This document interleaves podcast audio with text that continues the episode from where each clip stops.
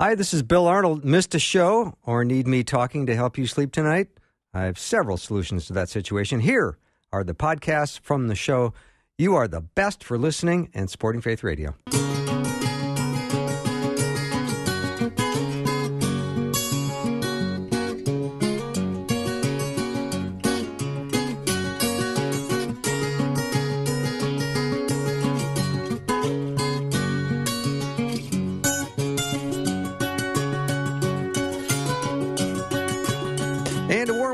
To the afternoon show with Bill Arnold. I'm the Bill Arnold part of that short sentence. Be a great day coming up ahead. I'm looking forward to spending time with you. I hope your day's been going well. The weekend's here. And yesterday we were talking about shepherds with uh, Sean Winters out of Ezekiel 34, and I went over and read that again last night, and just um, realizing that there is an interesting amount of uh, things we can learn about being sheep. Um, Psalm 23 will teach us some. Ezekiel 34 will teach us some. There's about 400 references to sheep in Scripture and about 100 to God being, Jesus being the Good Shepherd. I don't know if you know about Shrek the sheep. He became famous several years ago and he was found uh, after hiding out in caves for about six years. During that time, his, his fleece grew without anyone there to shear it. So when he was found and shaved, his fleece weighed about 60 pounds. Most sheep have fleece weighing just under 10 pounds. Uh, so Shrek carried about six times the regular weight of his fleece simply because he was away from his shepherd. Of course, that reminds me of John 10 when Jesus calls himself a shepherd and his followers are his sheep. Maybe we, with our wandering hearts, look a lot like Shrek sometimes if we uh, avoid Christ's constant refining of our character, we're going to accumulate that extra weight, a weight that we can't bear and we don't have to bear. So, anyway, Shrek was uh, finally sheared by a professional and took 28 minutes, and they took off about 60 pounds of weight. So, whatever weight you might have to take off today, let's uh, let's give it to the Lord. Let's turn it over in prayer. So, we got a great show. Dr. Alex McFarland will be joining me. He's uh, running just, I think, a minute or two late, so he'll be coming on the program in just a bit. And then uh, Pastor Brent Kuhlman will be joining me, He's pastor of Trinity Lutheran Church in Murdock, uh, Nebraska. We're going to talk about the baptism of Jesus, very amazing passage out of the first chapter of Mark. And then in the second hour, uh, Dr. Brad Sickler's got a, a new book. We're going to hear from him again. It's called God on the Brain. There's a lot to learn from that. It's fascinating uh, uh, read, and Brad's a fascinating guy. So that's all coming up ahead today on the program. So um, let me know if you have um, any prayer requests. We did that yesterday during Guy Talk, and that was amazing. I heard uh, from some people that had some urgent prayer requests, and I always want to be aware of what it is I can be praying for you, whether it's on the show or it's over the weekend. Uh, either way, it would be great to know uh, what it is we as a staff here at Faith Radio can be praying for you, what we can do to um, to help you in your walk, and if you have uh, any suggestions for show ideas or any guests you'd like me to get on to, I mean, it's a new year. Let me know what they are. You can always send me a text message if, if you like at 877 933 2484, or you can uh, send me an email at bill at myfaithradio.com. Those are the two, uh, two easiest ways to get a hold of me. Um, so if you have not um, uh, contacted Faith Radio before and you would like a new welcome packet, we'd love to send it to you, tell you all kinds of things about the show. And you can get to learn about us and our program and our hosts and everything else. And we'd love to send that to you. So you can go right to myfaithradio.com and, and request a, a welcome packet. All right? Uh, I think we're going to take a very short break and then see if we've got Dr. Alex McFarland or not. Be right back.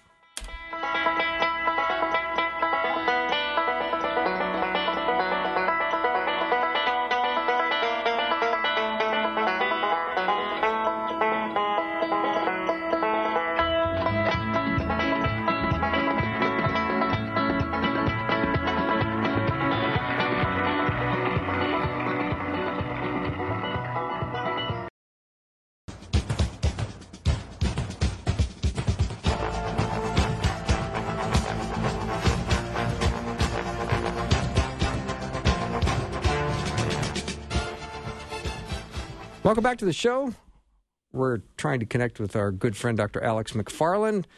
Uh, we're having a little bit of technical difficulty, but we're going to try to get him on his uh, phone number, and then uh, he will uh, join us here in just a minute. I want to talk a little bit about how we're spending our time in the new year, and it's important uh, that we make a good use of our time, uh, how we spend it, our opportunities, whether they have been seized or lost, whether you've had good times or bad. Uh, we're going to talk about that with Alex. I believe he's uh, already ready to join us. Alex, welcome. Hi, Bill. It's great to hear your voice. Happy New Year. Let me tell you, it's nice to hear your voice because uh, up until now it was uh, just me wondering if you were going to be able to make it. Well, uh, for all the listeners, a little bit of radio backstory. Um, I was connected and I could hear you guys, okay. and uh, for some reason you guys couldn't hear me, but we will use the phone this time and get all the uh, transmitters and gizmos uh, dialed in for next time, won't we? Sweet, we will indeed. I, w- I want to talk about as we get the new year started. I want to talk about time and how we spend it. You know, I, Psalm 90 in verses three and four says, "You turn back, you turn people back to dust, saying, Return to dust, you mortals. A thousand years in your sight are like a day that has just gone by, or like a watch in the night." So we, I think we we always struggle with time. I'd like for you to talk about opportunities that we have lost or whether or not we are uh, overblowing our past, um, dealing from our hurts. Um, are we grateful? Are we are we hurt? Um, and our past thoughts shouldn't dominate or control us. Wow, Bill, I, you know I'm so glad that you mentioned Psalm 90 by the way, what a blessing to be on with you, my Thank friend. You. Oh, likewise. The minute you mentioned time, I was thinking about Psalm 90 because very famously, now, folks, listen to this. Very famously, Psalm 90, verse 12, says, Lord, teach us to number our days that we may apply our hearts to wisdom or, or gain a heart of wisdom. Now, it's interesting. Psalm 90 talks about, Lord, you've been our dwelling place in all generations. And thank God for that. Mm-hmm. And we do return back to dust. You know, we live our life. And uh, Psalm 90 very famously says, you know, if, if we live 70 years, three score and 10, you know, that that's a long life. Maybe by reason of strength, we might live to be 80. But even that, says verse 10, is just trouble and sorrow. Um, if if all this life is is just hard work and regret, it would be very sad. But we know there's a sovereign God who loves us, and it says, uh, May the favor of God rest upon us. Lord, establish the work of our hands. So here's a beautiful thing, and, and Bill, I think this is going to be a real blessing. It was to me. On New Year's Day, my wife and I were reading this psalm. Okay, in verse 12, where it says, Teach us to number our days. We often think about time. Time is just coming at us and we passively just accept whatever the day throws at us. But the, the phrase there, Lord, teach us to number our days, really means destine. Like we're to actively destine what the outcome of our life is. And and we might think, well, how do I do that? Listen, believe it or not, the the choices you make beginning with your relationship to the Lord, but giving your life to Christ, growing in Christ, letting God give you the roadmap for life, and then becoming what the Lord, you know, made you to be, you really do shape your own destiny. And the, last thing I want to say, and I want to throw back to you, Bill, it says, apply our heart to wisdom. Two thoughts. For one, literally, the scripture is saying that we are to give back our heart to God shaped by his wisdom and truth.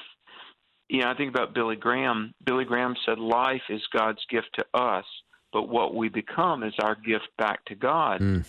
And when Psalm 90, verse 12 says, Apply our heart to wisdom, the, the word apply there is the same word sometimes used of, of an army attacking a city. I mean, we are to go after truth and wisdom and God's plan for our life with the same zeal of a soldier going into a battle. We want it. We wrap our arms around it. And so we, we in many ways, do destine ourselves And the way that we achieve God's plan and God's destiny is that we live wisely and we do it with absolute zeal and commitment. Alex, what would you say to listeners who feel that they've got something from their past that's weighing them down? Uh, maybe they're carrying a lot of extra weight and baggage, just like Shrek the sheep I was talking about earlier at the top of the hour. Boy, that was a great illustration, Bill. That was a wonderful story. Ah, thanks. So there's there's hurt, there's trauma, there's you know, pain, and you know maybe they, have they have they overblown a little bit, or have they are they what what counsel could you give people to get free from some of the bondage?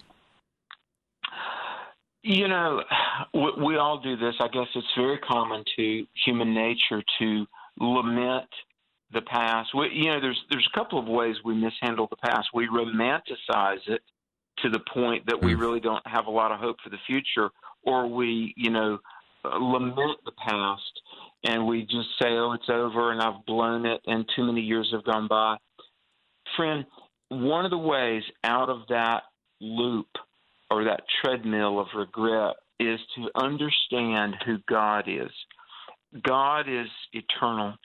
And Joel 225 and I, and I, Bill I love this. I mean I I don't say this lightly and this is not just some platitude.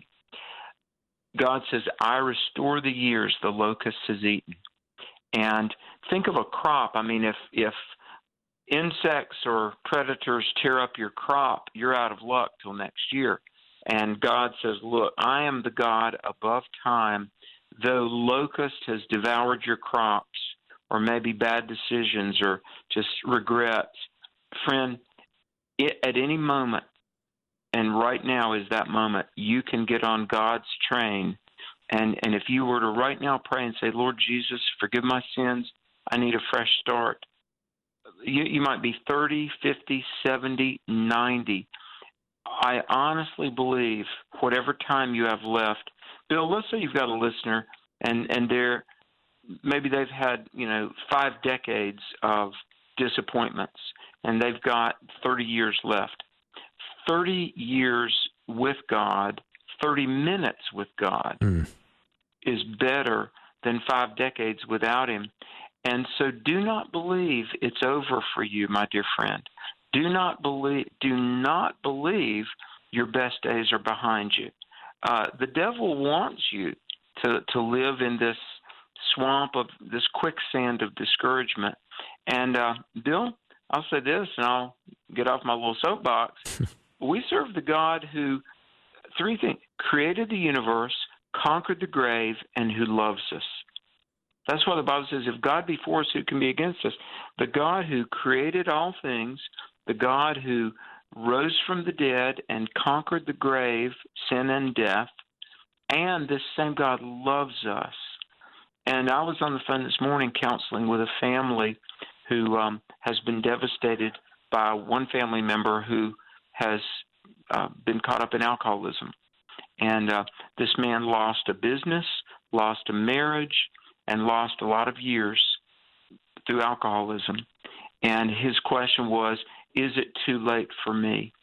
And, and the answer is no, if you'll fully embrace Jesus. And so this is as good a time as any for every last one of us to recommit ourselves to the God of the right now. You know, I mean, um, fretting over the past is not in any way going to enhance my present, and in fact, probably will hamstring today and tomorrow. So please believe, I would say to everybody, please believe that God loves you. Please believe that He's not through with you. And please believe, have the faith to believe in a better day if you'll walk that day with Jesus. Mm-hmm. Alex, I'd love for you to talk a little bit about a stronghold. You know, we, we walk in, in the flesh, but we do not war according to the flesh, for the weapons of our warfare are not of the flesh, but divinely powerful for the destruction of fortresses. This is out of 2 Corinthians 10, the New American Standard Bible. Um, but our, our battle is not against flesh and blood, but against uh, spiritual forces. And even when you were talking about this person with an alcohol problem. I, I see that as a as a very big spiritual stronghold in their life. And God can deliver yeah. you from that stronghold. He, he really can. He really can. Uh, you know, Bill, there, there may be people listening and they've got loved ones or friends they care about um, that are embroiled in sin and defeat. Or maybe somebody listening, you, you know, you, you've had uh, a setback for the hundredth time. One of the ministries of Jesus, Isaiah 61 and Luke 4:18 tell us that he came to set free people that are captives. And sometimes, whether it's um, emotions or substance abuse or you know behaviors, we we get into habits and we find ourselves enslaved. For one thing, Jesus, if he can pay for the sin of the world and come out of the grave alive, he has got the power to set you free. And you know, Bill, I, I think that um, you know bad thoughts, uh, anger, emotions, self abuse, um, destructive behaviors, alcohol, substance abuse. I mean, those those chains can tie us up every bit as much as handcuffs or or bondage. Sometimes the breaking of chains happens with fasting. Um, just like you mentioned, the weapons of our warfare mm-hmm. are spiritual, not carnal. And so I say that because if you're a mom or dad praying for a prodigal child, or you're trying to see your marriage saved, or you yourself are trying to break a bad habit, you know, from, you know, whatever it might be, porn addiction or gluttony or alcoholism. For one thing, folks, and, and I'm I'm going to be very straight with you. We have got to call sin by its right name. And we can't just talk about habits or tendency. We have to say, Lord, deliver me from the power of sin. And whether it's you yourself trying to make a fresh start or whether it's you interceding for somebody, I would encourage you to fast and pray because uh, I, I've seen miracles, and I'm not I'm not exaggerating, Bill. I've seen miracles of of people suddenly getting under conviction and wanting to be born again, and they didn't even know people were praying for them. And I've seen people delivered from years of habits through fasting and prayer. And so uh, I, I want to segue to this, Bill. We're living in a time our country needs Christ, our government, our culture, and it is time. We may as well let's get right to it. The church must rediscover the power of the supernatural. You know, we're we're not just motivational speakers here. We're the children of God handling the tools of eternity. And we have power. Friend, we have power in the name of Jesus. We have power in prayer, power from the Holy Spirit working in our life. And so for those that need hope, for those that need a brand new start, and for those that need joy, uh, let's let's give the world what they can't get anywhere else, mm-hmm. and that's the power of the living God. Alex, when I look in Matthew chapter six, in verse sixteen, Jesus says, "And when you fast, do not look gloomy like the hypocrites." And he didn't say if you fast; he says, "And when you fast." Yeah, yeah, but it presupposing that his church would not only pray, but when you need breakthrough, fast and pray. Mm-hmm. Um, th- there is spiritual breakthrough in fasting and prayer. I'm going to give you an example, and, and I may have told this story, but there have been a number of times when um, people were uh, asking for prayer for an unsaved loved one. In fact, one woman, I was in a revival meeting, and a woman had uh, had a, lapsed into a coma, and she was not, as far as anybody knew, she wasn't a believer. And so, for about three days, I urged this church. We all agreed, and we fasted and prayed. This lady came out of the coma, and her brother, who was a minister, and they weren't especially close. She woke up. She she said call my brother. I'm not going to live. I'm, I'm going to die and I'm not ready. He led her to Christ. She lived several more days. Then she went back into a coma and did die, but we knew she was ready to die. Uh, but but I believe that we we really fought for her soul in Mhm. prayer.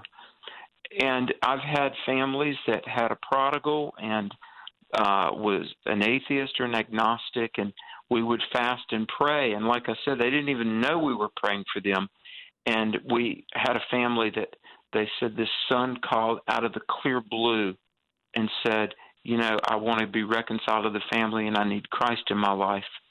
And, you know, Bill, I, I realize when you talk about wielding spiritual power and you talk about getting victories uh, with Jesus, I, I realize this probably sounds like hokum or something outlandish to those that are outside the church. But do you know what I mean, Bill, when I say we've got to rediscover the power of the supernatural? That Mhm. um, we really do serve the living God.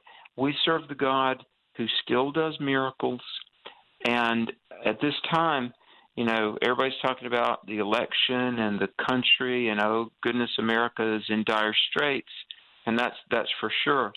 But uh, there's still about a 100 million adult evangelical Christians in this country Mhm. and there's still a lot of churches and there's still great great ministries like faith radio and so i have hope for america because of people like bill arnold and and people that say you know what we're going to call and we're going to talk to the lord and when we turn our hearts and our prayers to jesus things happen It's a great word, Alex.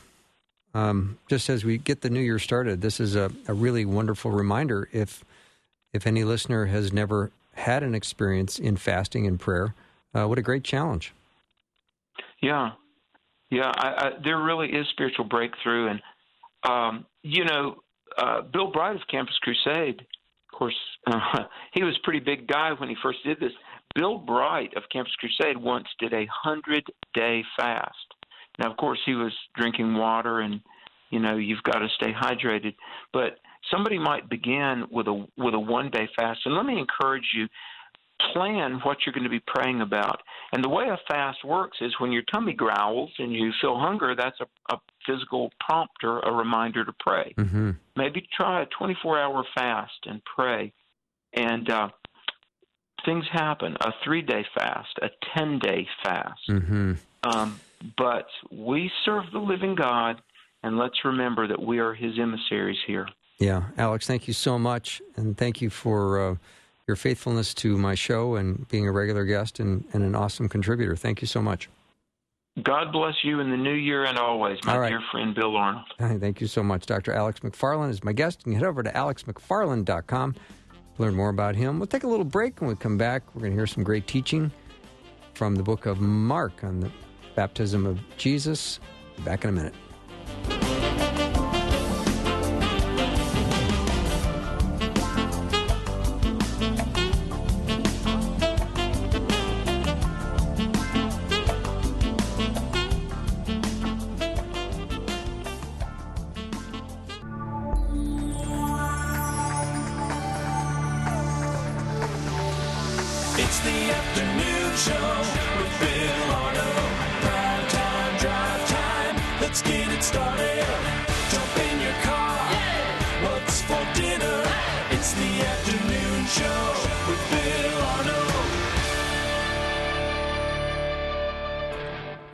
Show. So glad to be welcoming back to the program Pastor Brent Kuhlman. He's the uh, pastor of Trinity Lutheran Church in Murdock, Nebraska.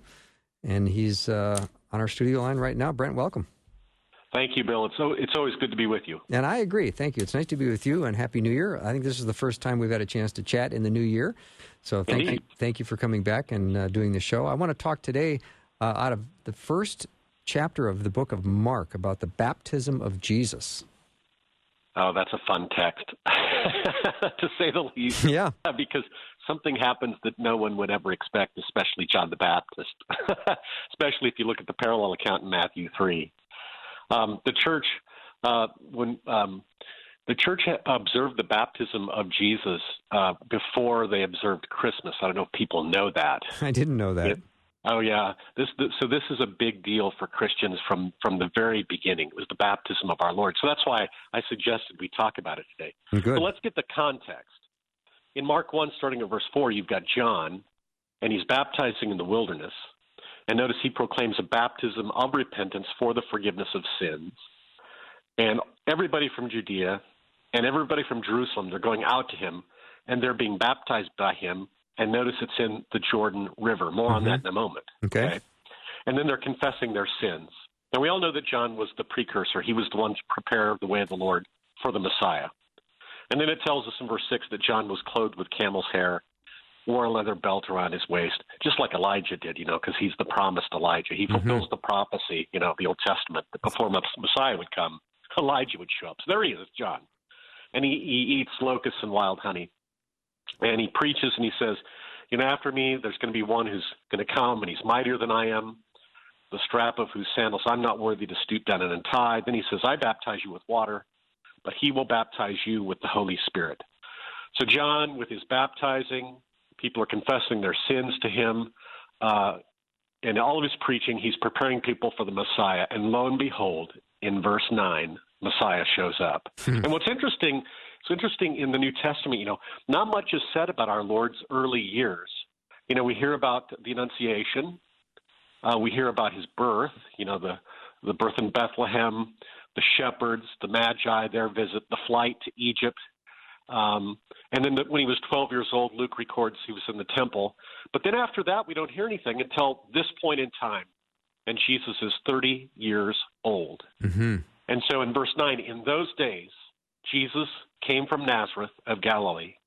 And Mark, he's so efficient in his language, unlike the other evangelists, and was baptized by John in the Jordan. and, John's really economic, Mhm. his words. Okay. And then verse 10, when he came up out of the water, immediately he saw the heavens being torn open and the Spirit descending on him like a dove. And a voice came from heaven You are my beloved Son. With you I am well pleased. Now, what I want to do is I want to unpack this for our listeners because this is just fabulous. First, the context again. John's John's baptizing what kind of people, Bill? They're sinners, aren't they? Yes, they are. because he's preaching a, a baptism of repentance for the forgiveness of sins. And you know from the other evangelists, he was calling them to repentance. So his baptism is for sinners. And so what I said to start out was, you know, something happens that no one expected. And here it is, verse 9. Jesus shows up. Does he need to be repented? No, Does he need to confess any sin? no. no, he doesn't. He does not. So what's he doing there? You know, you remember in Matthew three, the parallel account. Matthew tells us that John tries to stop Jesus. Do you remember that? Mm-hmm. Uh, and then Jesus says, "Well, let it be done. Let let it be done this way, because we'll fulfill all righteousness." That's Matthew's account. Fulfill all righteousness. And then once Jesus said that to John, then Jesus, cons- or pardon me, John consented, and he baptized Jesus. Fulfill all righteousness. So let's back up a little bit. So John's baptism is for sinners. Jesus is not a sinner, and yet Jesus insists on being baptized in the Jordan River by John the Baptist. Mm-hmm. So, what's going on here? Let's unpack it. I would submit to you that Jesus, as the Lamb of God who takes away the sin of the world, is standing now shoulder to shoulder with who? Sinners. What I'm getting at is this is that Jesus' public ministry begins now. Remember, I said we don't hear much about his early days, but now, here when he's 30, here is the beginning of his public ministry. And where's he going to go? We all know where he's going. He's going to pull a Good Friday off. He's going to do a Jerusalem Good Friday death. And it begins here in the waters of the Jordan River when Jesus receives baptism by John. Let me say it another way. The people in the when the people who come to John, these sinners get baptized, they're leaving all their sin, if you will, in the in the water. And the water is like toxic, poisonous water because it's full of their sin now. hmm And so Jesus, the Holy One, steps into that water and he's going to take all that sin in his body, that deadly, toxic pollutant, and he's going to carry it in his body to the cross and he's going to answer for it in his vicarious substitutionary death on the cross. That's what Jesus means in Matthew 3 when he says, We will fulfill all righteousness. The righteousness of God, as we learn like from Romans, uh, like in Romans chapter 3, the righteousness of God is when God sacrifices his son as the atoning sacrifice for all sin and every sinner. So if people are picking up what I'm throwing down, or or if they're beginning to smell what I'm cooking, I think you can begin to see and understand why the, the church from the beginning celebrated this event in our Lord's life even before his birth. Because this is the beginning of his public ministry, in which he, the sinless one, swaps out our sin for his holiness. It's a blessed exchange that Mhm. begins right now. The Holy One takes the sin of the world in his body, he's going to answer for it. And for those of you who believe in him, you receive his righteousness, his perfection, his holiness. There's something else, lots lots of things. Maybe I should stop there. Maybe you have a question or a comment. No, I'm I'm just I'm loving this so far. Continue if you You're would along like. for the ride, huh? Yeah, I'm loving the ride right now. Yeah. Okay. All right. Well, fasten your seatbelt because this is also an epiphany here, isn't it? Uh, at the baptism, we know who Jesus is because when he comes up out of the water, Mark, with his one of his key words in his gospel, is immediately. Uh, the Greek word euthus is always used in Mark's gospel, and it's imme- read Mark's gospel, folks. Find out how often immediately, immediately, immediately. So immediately when he comes out of the water, the heaven is to- the heavens are torn open, and that is the correct translation. Literally torn wide open, and this is the same verb here in Mark one that is also used after Jesus dies on the cross, and the curtain is torn in two from top to bottom. Wow. Same verb. So see the connection here between baptism and cross. hmm And what's the epiphany? The epiphany is we hear it from the voice of the Father. This is my beloved Son. I'm well pleased with him. This, so when I said an epiphany, I mean a revelation. We are given a peek, if you will, or a look at who Jesus is. He truly is the Son of God.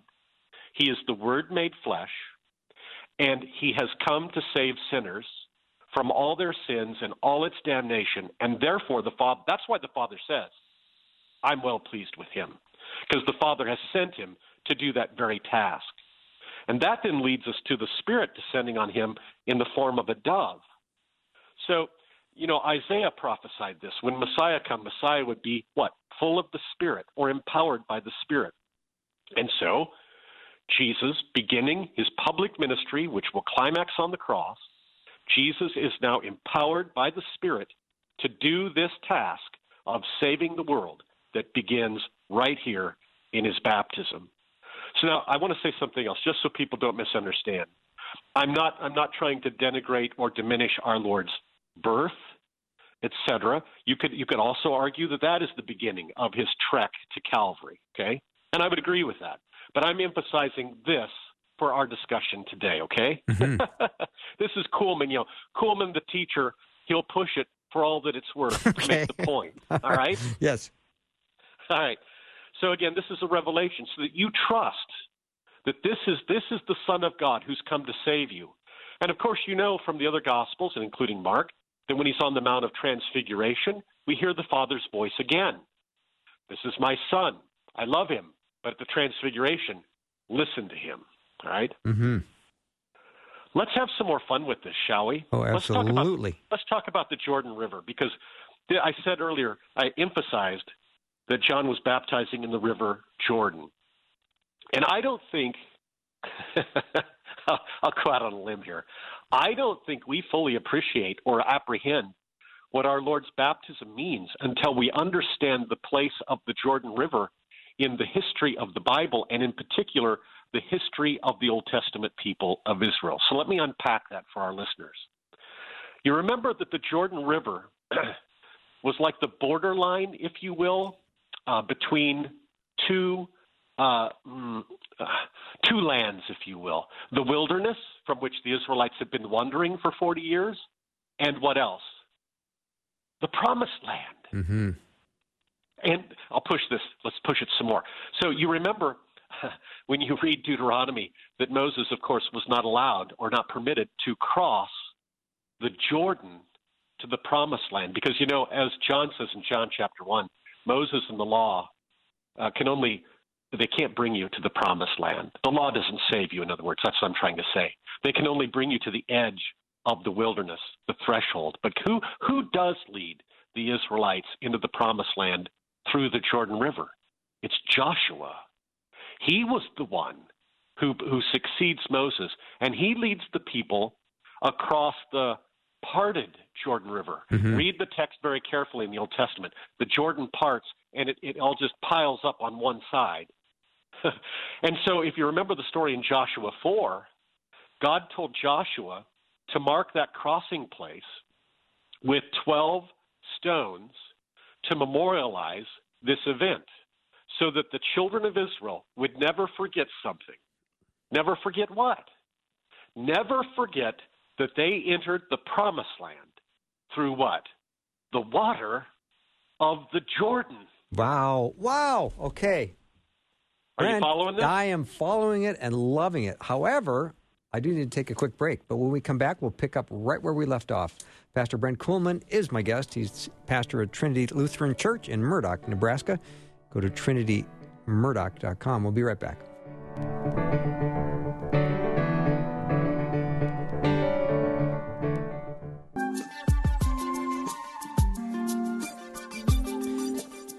I'm back with Pastor Brent Kuhlman, pastor of Trinity Lutheran Church in Murdock, Nebraska. We're talking about the first chapter, the book of Mark, the baptism of Jesus, and I'm I'm re- being reminded of some mind blowing things about the Jordan River.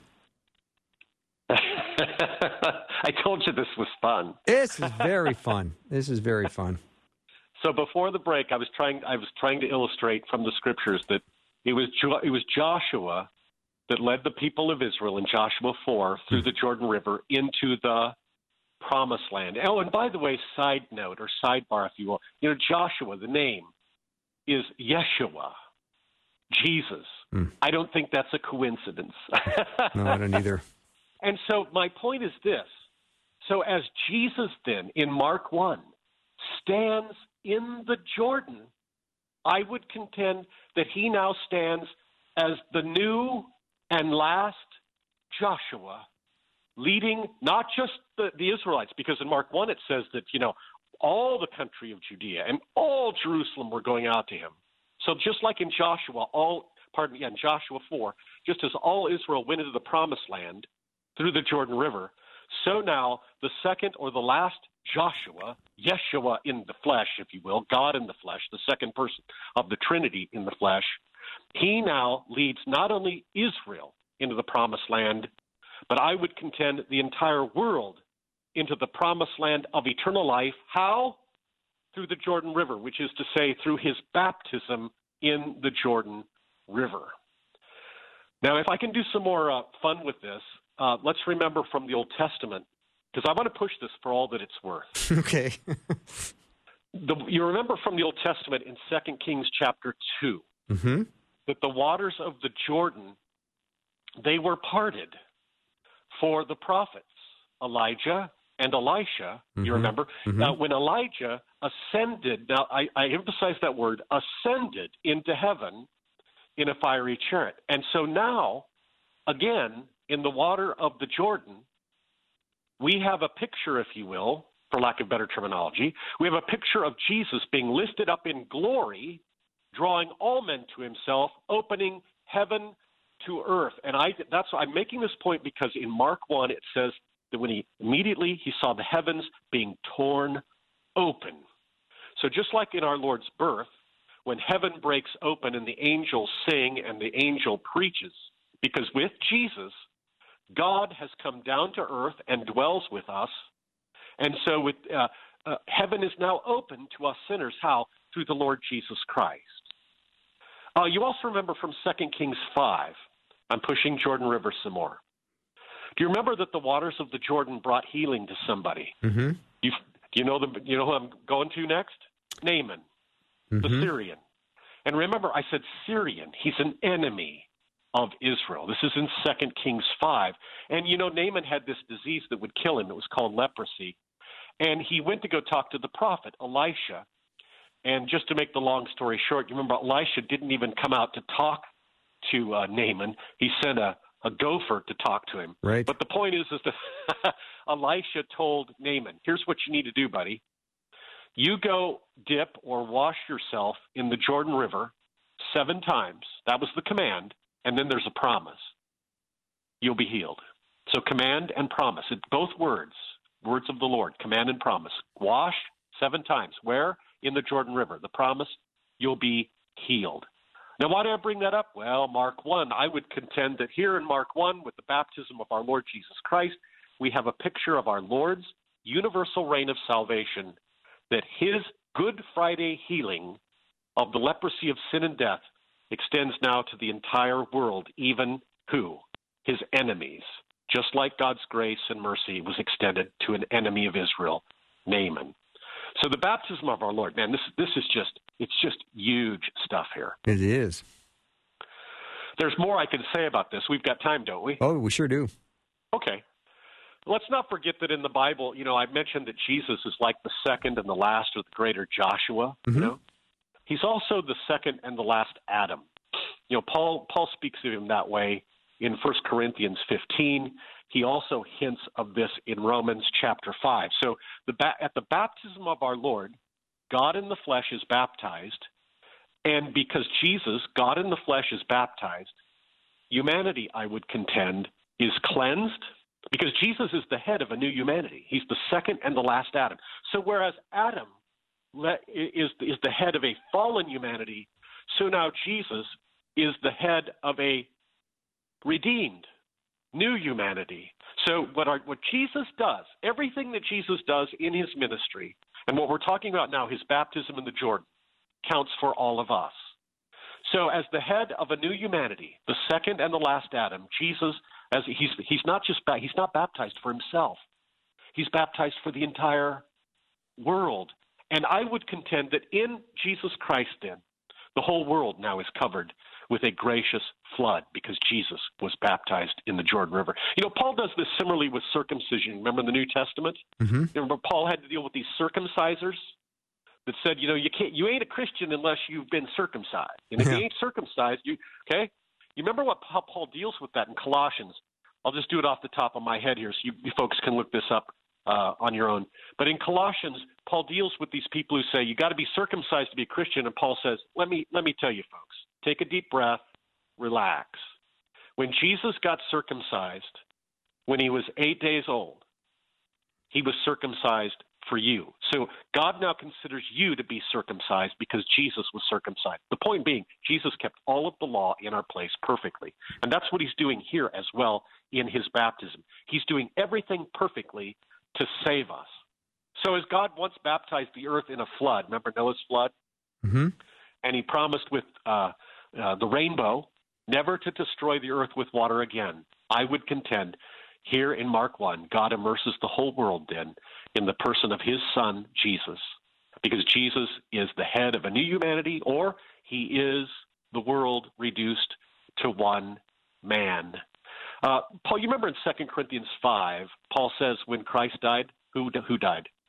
All died. See, this is the biblical theology I'm giving you.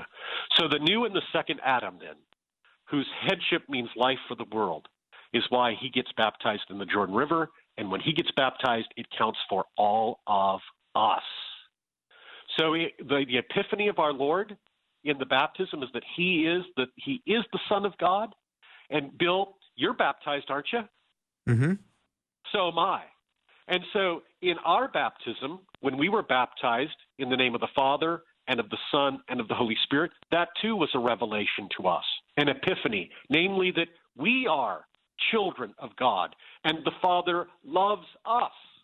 And we have now been equipped with the Spirit to be Christians in the world for good, you know, to love people and take care of people. Okay? You know, our, our bodies are a temple of the Holy Spirit. And why, why is that? Because our bodies have been given the divine and saving name of the Father, the Son, and the Holy Spirit. I think we talked about that in a previous episode, didn't we? Matthew 28. Yeah, we did.